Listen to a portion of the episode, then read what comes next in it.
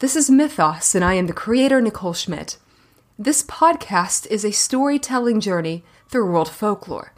Here you will experience fresh interpretations of traditional narratives, mainly with a darker edge.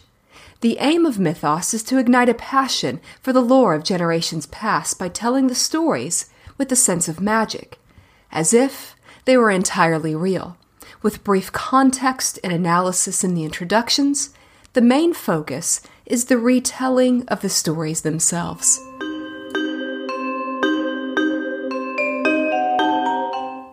Welcome to Folklorica Slavica, the series in which we will explore the folkloric landscape of the Slavic world. Here we will encounter the witches, demons, and spirits that haunt the forests, lakes, mountains, urban spaces, and even bathhouses of Russia, Poland, Ukraine, the Czech Republic, Slovakia, and more.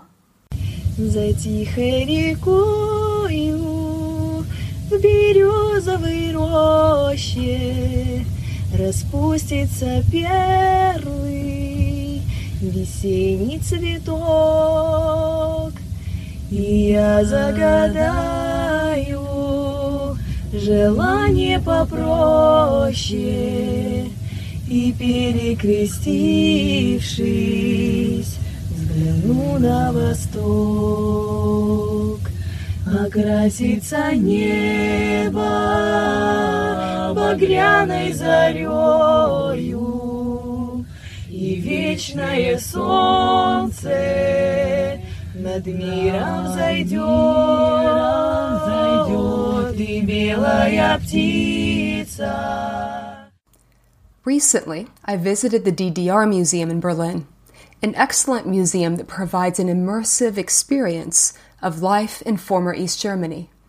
From the Berlin Wall to the Stasi, a shorthand term for the communist state's secret police, I was struck by the sense that I wasn't just experiencing a different political order, but a different culture as well, a culture often structured by state control and censorship.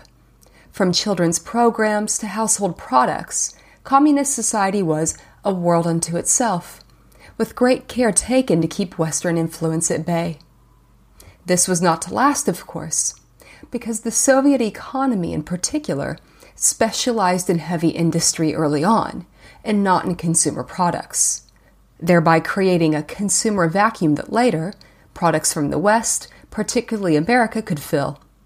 While censorship kept Western lifestyle options away from the Soviet populace for a time, from the mid-seventies onwards, improvements in travel and communications led to a greater awareness of and desire for modern conveniences.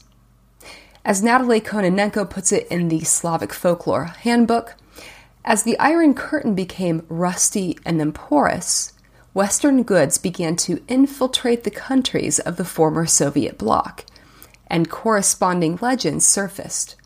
Many ascribed sinister qualities to the new, attractive-looking items. The Levi jeans craze in the Soviet Union is case in point and perhaps illustrates why there arose urban legends demonstrating a deep distrust of Western culture and Western goods. During the Cold War era, young Soviets were influenced by and wanted to emulate the film and rock stars of the West, and blue jeans were certainly part and parcel of this aesthetic. There was never an official ban on blue jeans, and since there was no Soviet version of the product, a market was created. Soviet young people were willing to pay exorbitant prices for jeans brought by diplomats, tourists, sailors, and military advisors. And there were even stories of young men and women resorting to violence to get them. This trend must have been particularly upsetting for older Soviets, for whom such a passion for consumer products contradicted the values of the Communist Party, and slogans such as prosperity without culture and predatory consumerism were used to combat the effects of the jeans craze, and parents were upbraided for spoiling their children with such corrupting products. It's within this context of change that we can see the function of legends generally as a productive genre, meaning that new tales are created to deal with changes in culture and circumstance. This is certainly true of this episode's stories, Soviet urban legends that arose in direct response to either the collapse of the Soviet Union or its tendency towards control and censorship. As a type of folklore, urban legends is a misnomer, as these tale types aren't strictly urban and are told in rural areas as well.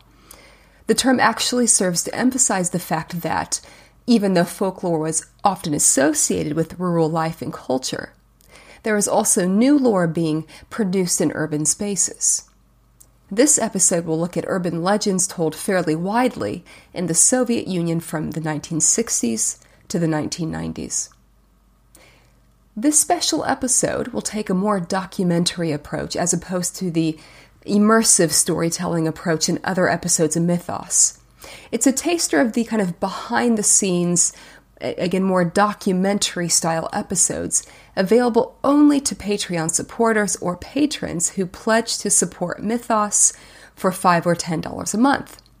Visit www.patreon.com backslash Mythos podcast or go to my website to get access to further informational episodes with a themed global approach like In Search of Fey Folk, Fairy Lore Around the World, and urban legend-focused episodes like Scandinavian urban lore. Support if you can. In the meantime, enjoy this taster episode.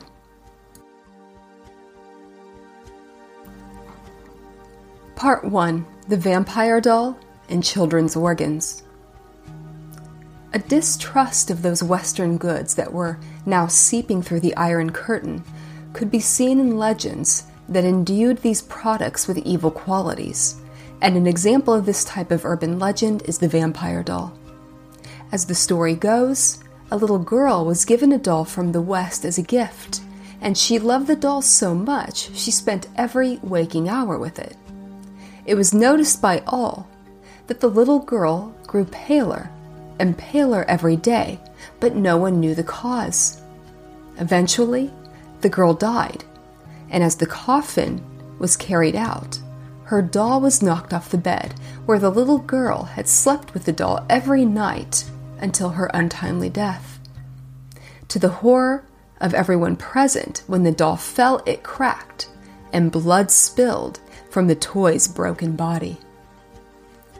Whether or not the tellers and hearers of this story or legend explicitly linked the doll's vampirism with Soviet slogans warning of predatory consumerism, well, that's difficult to know. Nonetheless, the symbolic parallel between the two is certainly very striking. It's interesting to consider the fact that Soviet propaganda, emphasizing the evil of consumerism, was a response to, for example, the jeans craze, which, as we discussed earlier, reportedly led to violence amongst young people. Perhaps, then, the vampire doll symbolizes the predatory consumerism of the West. A similar distrust of the West can be seen in urban legends about Western philanthropy in the Soviet bloc.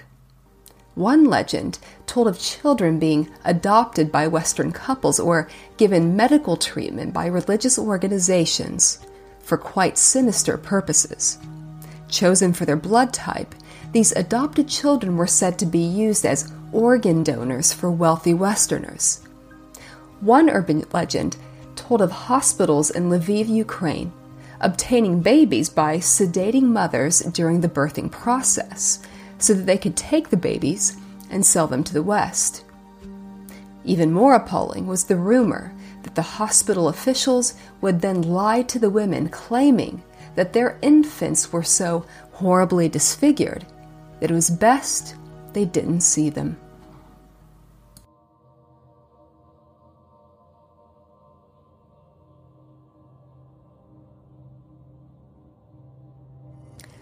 Part two. The Black Volga. Now, one of the most vivid child-stealing urban legends in the Soviet bloc was the Black Volga. The Black Volga was, in fact, the choice car of the Soviet elite and K G B officers.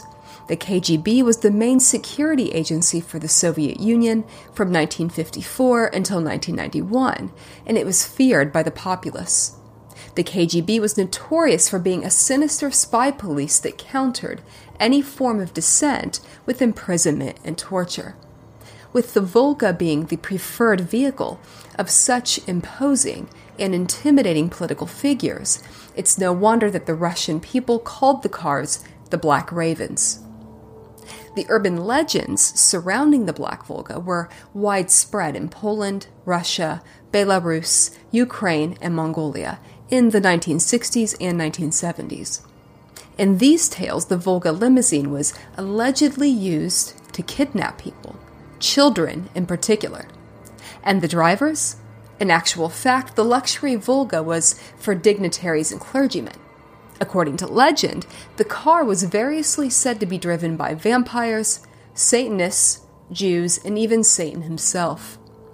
The culprits seemed to be a demonization of the dread K G B, the enviable Soviet elite who had special access to goods and services, and to a distrusted minority group. These distrusted and demonized members of communist society also had a sinister purpose in mind for those kidnapped children. They were allegedly transported to Western Germany and sold for a huge sum to use their blood and marrow in a medicine for leukemia. Of course, the buyers were rich Westerners, and in some versions of the legend, wealthy Arabs. In some stories, the motive for the Black Volga kidnappings is simply to harvest organs for a huge profit, which mirrors another famous legend about kidney theft perpetrated by the K G B. There does indeed seem to be a correlation between urban legends and those people, ideas, or institutions demonized by Soviet propaganda, or at least uh, a similarity in the themes. Now, could there be a link between the values emphasized by propaganda and certain aspects of these urban legends? For example, in the urban legends surrounding the kidnapping and the Black Volga, both religious organizations and Jews are demonized, which bears resemblance to the spate of Soviet anti-religion propaganda of the nineteen twenties and thirties. Admittedly, there is a gap of some decades between the anti-religion propaganda and these legends. However, it's also possible that the sheer virulence of the messaging had lasting effect on the general public's views, and of course anti-Semitic sentiments had even existed under the czars. In particular, the anti-religion propaganda was published in a magazine put out by the League of Militant Atheists.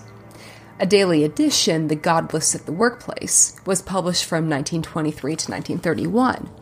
The images were dramatic, violent, and often demeaning, from caricatures of Jews and Arabs to an image of a Soviet soldier running Orthodox priests and Jews over with a tank. The propaganda sent the strongest possible anti-religion message. To what extent this was representative of the sentiments of the Russian people is really beyond the scope of this episode.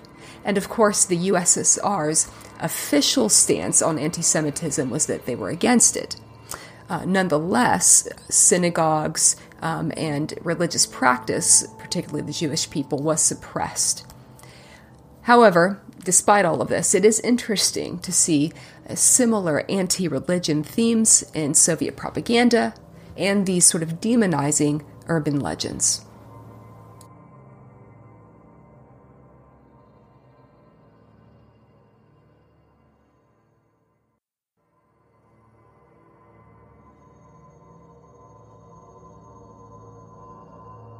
Part three, Nuclear Freaks.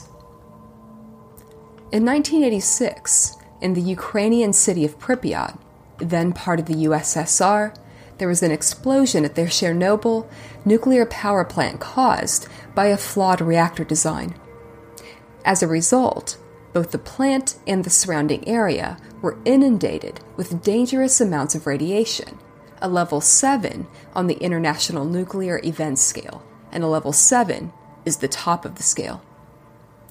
Author Eugenia Kuznetsova recounts an unusual childhood spent in Vinnytsia, Ukraine, which was about three hundred kilometers away from the town where the Chernobyl disaster occurred.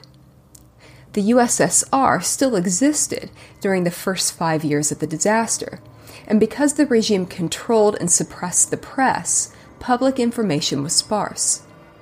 As Kuz- Kuznetsova puts it, as a result of the silencing and as a compensation for the knowledge gap, the public anxiety surfaced in urban legends.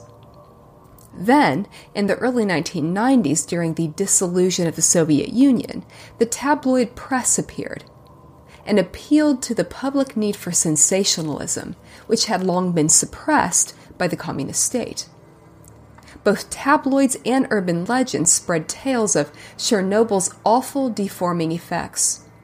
Kuznetsova also remembers that during her school years in the mid nineteen nineties, it was still, quote, excuse me, still popular among teenagers to tell each other thrilling tales about Chernobyl's nuclear mutants, end quote.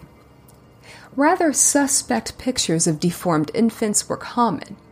Moreover, there were also public exhibitions in the nineteen nineties of the effects of Chernobyl's deadly radiation, exhibitions mostly consisting of fetuses and babies who had died, their deformed bodies preserved and floating in formalin. There was also a brief peek in urban legends about the so-called four-eyed immortals. And in tabloids, there was even the quintessential blurry photographic evidence. Interestingly, Kuznetsova states that since this period was so brief, very little documentary evidence exists of this urban legend, though it is part of the cultural memory. If any listeners have any more information on the four-eyed immortal urban legend, contact me via the website, w w w dot mythos podcast dot com. I did try Googling, um, did try to do a bit of offhand research on the four-eyed immortal urban legend, um, but came up short. If you'd like future access to episodes like this, consider becoming a patron. You can visit my website and click on the Become a Patron button. And feel free to like the Facebook page or to follow Mythos on Twitter at podcast underscore mythos. I love hearing from you, whether that's info and research you'd like to contribute, or even just a bit of encouragement. Lastly, the resources for this episode can be found on the Mythos website. Thanks for listening.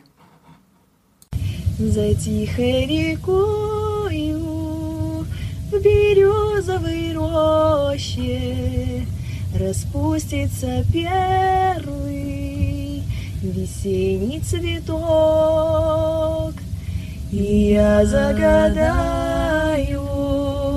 желание попроще, и, перекрестившись, взгляну на восток.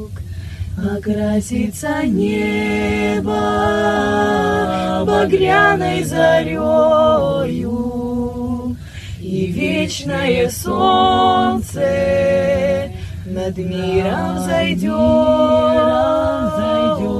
и белая птица взлетит над землею, и Божье прощение с небес принесет. И белая птица взлетит над землею, и Божье прощение с небес принесет. И что-то большое откроется сердцу, такое, что жить, ой, жизнью моей не объять, и станет спокойно, и сладко, как в детстве, когда обнимала меня моя мать.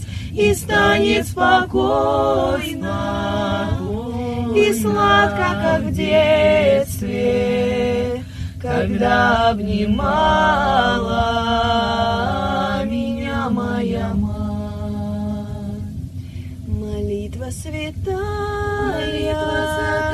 слезами прольется Христовой любовью, исполнится грудь отпустил это мгновенье, душа прикоснется к великой вселенной.